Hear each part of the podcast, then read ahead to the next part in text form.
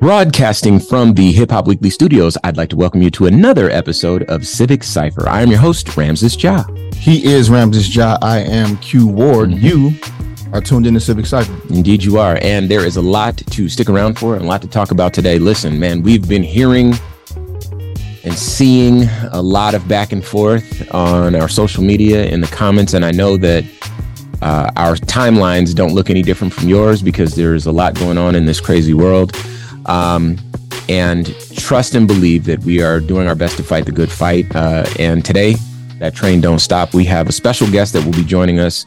Uh, we really think it's important to introduce this man to you because we are fans of his work. Um, we've had a chance to talk to him before on the Black Information Network, and we have the honor of having him join us today. He goes by the name of Theo E.J. Wilson. Uh, you may know him from the viral TED Talk that he did, where he went undercover as a white supremacist, even though in the real world, in real life, he's a black man. Um, but what he learned a lot, uh, he, what he learned about was how algorithms work and how we can find ourselves in these sort of uh, digital echo chambers. And um, he has some really interesting and compelling thoughts about that. Now, that's just one thing you may know about him. Of course, he does a whole lot of other things, and I want to talk to him about all those things and so much more. Um, also, we have a really, really special uh, Baba today for becoming a better ally. There's a person that we subscribe to um, who really needs our help. So we want you to stick around for that as well, so that we can give you some game on how you can help us and help this individual make the world a little bit better of a place. So, um, all that and more to stick around for. But uh, first and foremost, like we always do at this time, I think we should start things off on a high note. Some ebony excellence. How does that sound? Cute? Shall we? We shall. And so, today's ebony excellence, as always, is sponsored by Major Threads. For innovative, fashionable sportswear, check majorthreads.com. And we're going to highlight two individuals that really need no introduction Rakim and Scarface. And how we're highlighting them is by bringing some attention to a new initiative that is taking place to honor hip hop legends just like these two. Um, so this comes from Black Enterprise. Honoring Rakim and Scarface, hip hop has created a lot of millionaires and even billionaires in its 50 year history. But some early pioneers never got their just due, and Nas, Steve Stoute, and others are looking to change that. Nas and Stoute have joined forces with Andreessen Horowitz, co founder Ben Horowitz and his wife, Felicia Horowitz, to pay homage to hip hop pioneers through financial support. The inaugural Hip Hop Grandmaster Awards will take place November 17th and honor hip hop legends Rakim and Scarface in a celebration where 100% of proceeds will go to support hip hop greats and other creatives. Many pioneers like Scarface and Rakim were ahead of their time in shaping hip hop culture before the art form received the financial backing and success that came in the late 90s and early 2000s.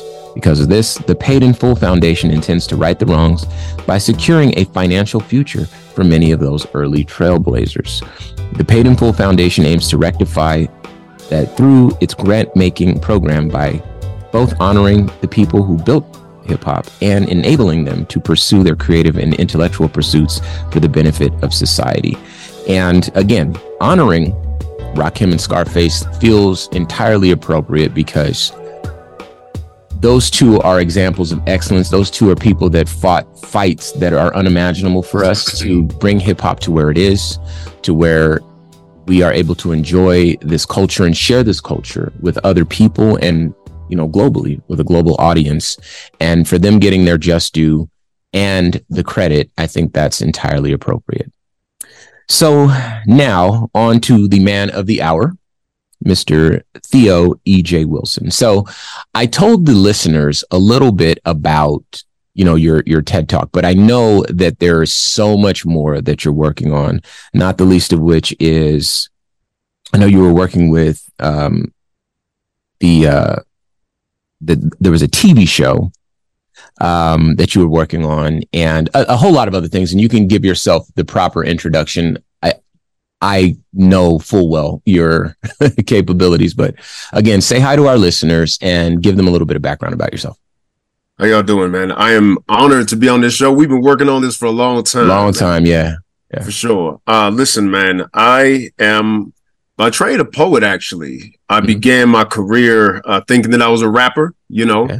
and rap evolved into spoken word and spoken word got parried into activism and these things combined led to uh, being a slam poetry champion which opened the doors to the tedx mile high stage and doing a talk about my experiment going undercover in the alt-right which i thought was the most useless part of any bit of my time that i could even indul- indulge in um, but it went viral because they released it the weekend that Charlottesville happened. Mm-hmm. That opened a whole lot of doors, got me on the national scene. Uh, I am the host of a TV show on the History Channel. You can check out if you go to history.com right now. Check out I Was There. And um, that was it. Sorry. Okay. I was it's all, brother, it's all good. Listen, um, and I suppose that my grasp on history showed up in poetry as the grandson of a Tuskegee Airman. Uh, my, my grandfather was Theobald Wilson of the 99th Pursuit Squadron in the Tuskegee Airmen.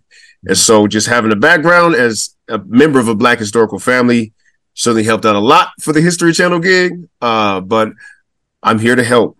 And I use all of my gifts to the best of my abilities to move us towards liberation. Absolutely. So, um, what I want you to do is for the people that may not know specifically what your experience was like going in your experiment going underground uh, in the alt right. Talk a little bit about that. Um, why that was uh, a a an important experience, and talk a little bit about what you learned. And then I, I do want to talk about the sh- the show. I was there as well. So that's what's up, brother. Let me tell you something. I started going viral on my own Facebook page 1st mm-hmm. because I was making Black Lives Matter content. This was like 2015, brother. Mm. So, um, you know, Eric Garner had recently been killed. You had the situation with Ferguson going down around this time. Ta-Nehisi Coates had just written the case for reparations mm. which was the first video that I've made that went viral because, you know, it's a great article, but it's long winded. So I figured I'd condense it and talk it in a way that the brothers from the hood could understand. Sure. So when that went viral, it opened me up for a lot of praise and a whole lot of hate because we weren't talking about echo chambers at that time. There was uh, a whole lot of talk around Black Lives Matter versus All Lives Matter. So I got trolled and I started wondering what world are they living in, man? Because they kept sending me the same misinformed alt fact memes. And it was coming at me from all different angles. I figured that there was probably some information I was missing. And at that time, I had a buddy named Quincy who worked at a marketing firm. He's the one who first uttered the words target marketing algorithm to me. I never heard that word before. Hmm. And before I knew it, I started realizing that there was black people, that there was white supremacists making fake profiles on black Twitter. I said the audacity of y'all to do something like that. So I said, I guess two can play that game. So when I made the profile, I don't think it took me more than 10 minutes to make this profile. This was 2015. So remember, Obama was still president. We didn't know if Trump could win. Hillary Clinton seemed inevitable, at least those who are left leaning. And the experiment as I got bounced down the echo chamber little by little, I saw how big this was. I saw that for a black man, the recurrence of open faced fascist white supremacy was an existential threat. I had no choice, in my opinion, but to figure out how big this threat was. And after about eight months, I had to shut it down due to mental health concerns, brother. I, I didn't talk about that in the, in the uh, TED talk, but I knew that Trump had a good chance of winning because of that experiment. And sure enough, he did. I, would like to ask before we continue. Yeah, man. I'm assuming a lot of that criticism and hate and strange rhetoric that probably caught you off guard came from people that look like us. Hmm. How did you process that and how did you deal with that? Oh man, um, the old step and fetch it effect, brother. Um, so at that time, there wasn't a whole lot of it. Uh, Candace Owens was like, for example, uh, she was fringe at that time. She wasn't as mainstream as she is now. Um, they were more laughable. The Hodge twins hadn't even switched over to that side yet, right? And so, mainly at the end of the experiment, they started becoming more of a factor in those chat rooms and on those websites and in those YouTube spaces. that's how I began to realize that what was more prescient was the need for validation from black voices. This was huge, right? Because what these black voices were doing was putting the stamp of approval on the white supremacist narrative that says, see, yeah, it's not just me who thinks like that. I'm not racist. These are just the quote facts. And the authority of blackness that, or the authority of anybody who suffered oppression is what the oppressor can't wait to put on the narrative because it's the final nail in the coffin as they dehumanize the oppressed. So they were used as a, a currency, if you will, to absolve no, their consciousness. Yeah, we've seen that there will always yeah. be space for for us to right. jump aboard that train and give it some, you know, some validation. Train, yeah. but even before the experiment, when you were doing Black Lives Matter videos and speaking up on our behalf, and I'm mm-hmm. only asking this because Ramses and I have dealt with a lot of pushback from our own people when it comes to standing up for us. Did you get any type of strange resistance or pushback from black people when you first started saying things like Black Lives Matter and started getting those all lives matter responses? They were not as prevalent as they are now, which is one of the things that I think is uh, a changing of the tide, if you will. So I did get a couple of those voices, but they were largely ridiculed. They had no clout. And I will say that when you talk about black people who vie for white approval in that way, they, I have often found, began down that path after experiencing deep black rejection. Black mm. rejection is a hard thing to take, man. What do you mean um, when you say black rejection? They've been rejected by black people to some extent. Perhaps they're in an interracial relationship. Okay. Perhaps yeah. they had a viewpoint that wasn't necessarily on uh, on code with uh, what a lot of other black folks mm-hmm. feel. I know what you mean now. Yeah. And white people provided a warmer space. Yeah, soft space to land. Yeah. Right. And that is a very interesting human dynamic because humans are social beings before we are any other dimension. Anything else. Yeah, absolutely. So if the white folks who were conservative leaning provided a soft space to land, a warmer set of arms for those black folks who said or did something in their life that put them on the outs of the majority of black folks, that was pretty much the thing that sealed the deal for them switching over to the other side. And then, and I haven't talked to many people about this, not even in my university lectures, the bag for being a black conservative boy, mm, the bag, listen, yeah. the bag. Yeah.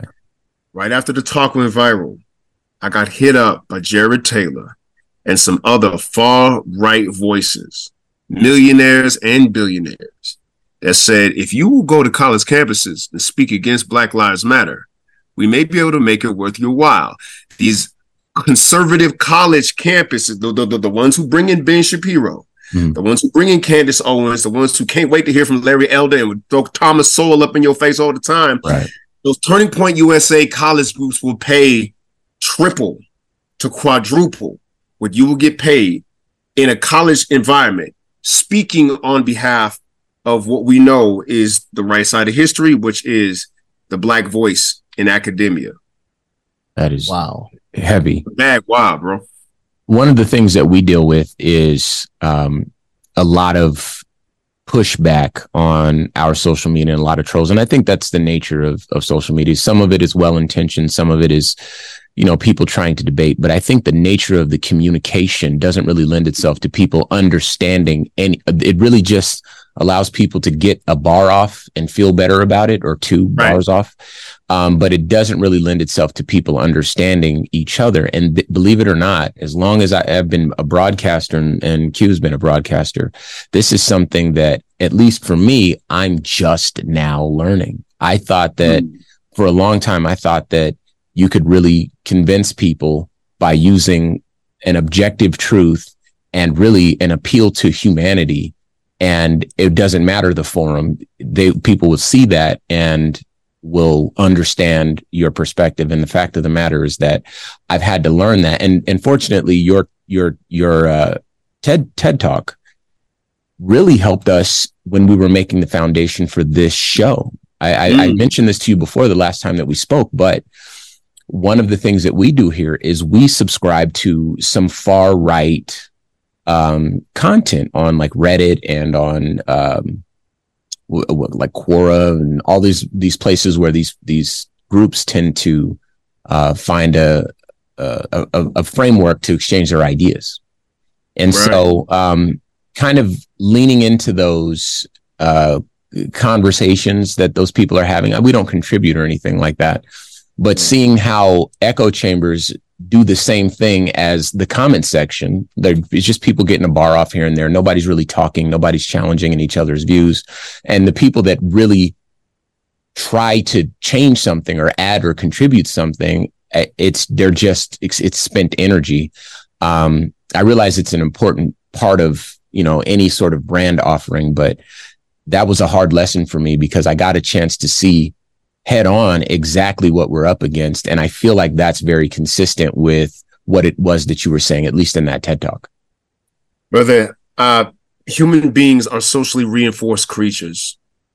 And we are very vulnerable to applause in a certain direction. Mm-hmm. And it made me introspective upon which applause I might be unconsciously seeking. However, the thing that grounded me was history the thing that grounded me was an understanding of how we got here and the context to the present moment. And what I can see is that the beast of white supremacy, or should uh, a friend of mine calls white misanthropy, um, is in its final days, but it's had many days, and the days of its finality will be long because what's going on is that it's losing the narrative war. Sure. And it's losing the demographic war. So it is striving to recruit new voices and new faces to be avatars for its mission. However, the overwhelming tide of history is against it. And it's going to take longer than I thought too. But ultimately, reality asserts itself and the facts speak for themselves. And in time, it's a historical bend. The way that it don't want to look at it, want to uh, shut down critical race theory, quote unquote, don't want to talk about black history, means that it is hiding from itself who it truly is and how it will eventually fall. And so you just got to trust the tide of time to do a lot of the work for you and plant a seed with what you got in the time that you've been allotted, bro. So you were in this space kind of bumping into these, you know, somewhat bot accounts, you know, people yeah. who who might appear to be black, who might appear to be hip hop or urban or young or, you know, cool, quote unquote. And you That's discovered right. something within the algorithm that sent you down a path that I know our listeners are going to be like, whoa, Mm-hmm. So please start from the beginning. Tell us about mm-hmm. I was there, how that started, how that experience was for you. Cause when I first heard about that, brother, I was blown away. And then mm-hmm. Ramses was like, yo, you got to check this out. And, you know, us driving through the deep south and listening to far right radio mm-hmm. kind of was like, okay, we get why he did that. We get why that was necessary. So take us on that journey with you. Yeah, brother. Well, I was there, came years later. But what I ended up doing was, um, so one of the I there was this meme that kept coming up, and it was a meme of a Civil War battlefield. It was a picture, in an old black and white sepia tone photograph that says six hundred thousand white men died to free you from slavery. Huh. You're welcome. Yeah. And I'm like, I did battle with the person who posted that meme for the longest time, bro. Yeah. And I realized that I wasn't going to get anywhere because I didn't understand the root from which that leaf had fallen from. Mm. And so around this time, I worked at a call center. And for whatever reason, the firewalls at the call center would block out a lot of websites. And, you know, um, uh, you know, uh, Vanguard Alliance was one of them. Um, American Renaissance at the time was one of them. Um, but they all had YouTube channels. And so I literally just went in and I'm, I'm, I'm telling you, it didn't, it, it didn't take long. When I tell you, I thought this was useless, bro. What I didn't realize was that YouTube is a portal to the dark web. There's a lot of things that go on on YouTube that will actually pull you down the rabbit hole to the actual dark web. There's a dark YouTube. There's all of that, right? So just by the fact that the algorithm kept feeding me things, I felt no more down them. And then, um, at the time, what was it 8chan or was it 4chan? Then there was some stuff that I set up on there, but mostly, um, I couldn't do that at work. I couldn't do that at work. Maybe a little on my phone, but the fact was is that at work was where a lot of this was done. And also at work, uh it was 2015. I remember when the shooting in the church happened, right? It Oh, was 2015 yeah. where a lot of um You're talking about Dylann Roof? Yeah, Dylann Roof. Yeah. Right. I just joined that job. That incident specifically had me triggered as hell. Mm. And I call it trigger because I it hit a trigger. I am a police brutality survivor. So mm. here I am.